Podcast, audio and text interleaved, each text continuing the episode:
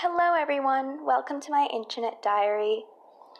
This is my first podcast, and the whole gist of these episodes are just going to be lifestyle and my opinions and just what's going around on the internet. So let's jump right in.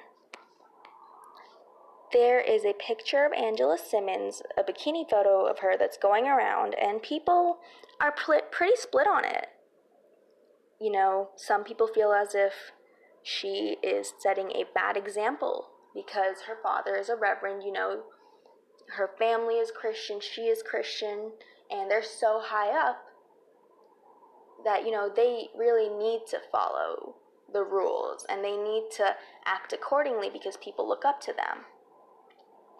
And I actually found a Bible verse that does support this. Matthew 18. But whoever causes one of these little ones to sin, it would be better for him to have a great millstone fastened around his neck and to be drowned into the depths of the sea.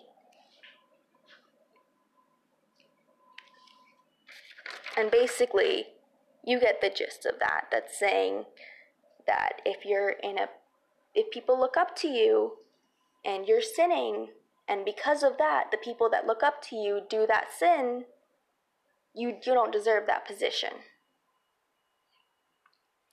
On the other side though people are basically saying don't judge. And i found a i found a verse for that too. James 4 line 12 there is only one lawgiver and judge, the one who is able to save and destroy. But you, who are you to judge your neighbor? And I understand that too. You know, at the end of the day, it's between her and her God.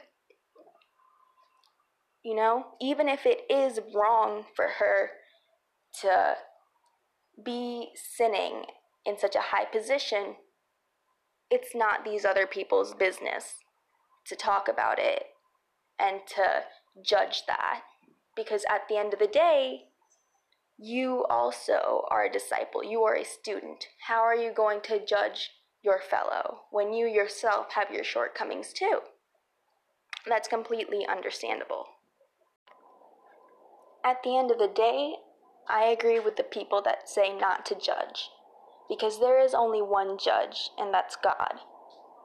And whatever happens is between you and your God. Me personally, I'm not a religious person, I'm very spiritual. I feel like the connection between you and God is a spiritual connection. Religion is just the physical things that we do to bridge that connection, you know? That's the physical, religion is the physical manifestation of the connection that is spiritual. In the Hindu belief system, they, we have Karam and we have Dharam. Dharam are your duties. It's what you are expected to do to be a good person. And your Karam is what you get back for doing that, for doing your Dharam that's your karma, to Englishify it. None of those things say anything about people from the outside judging you.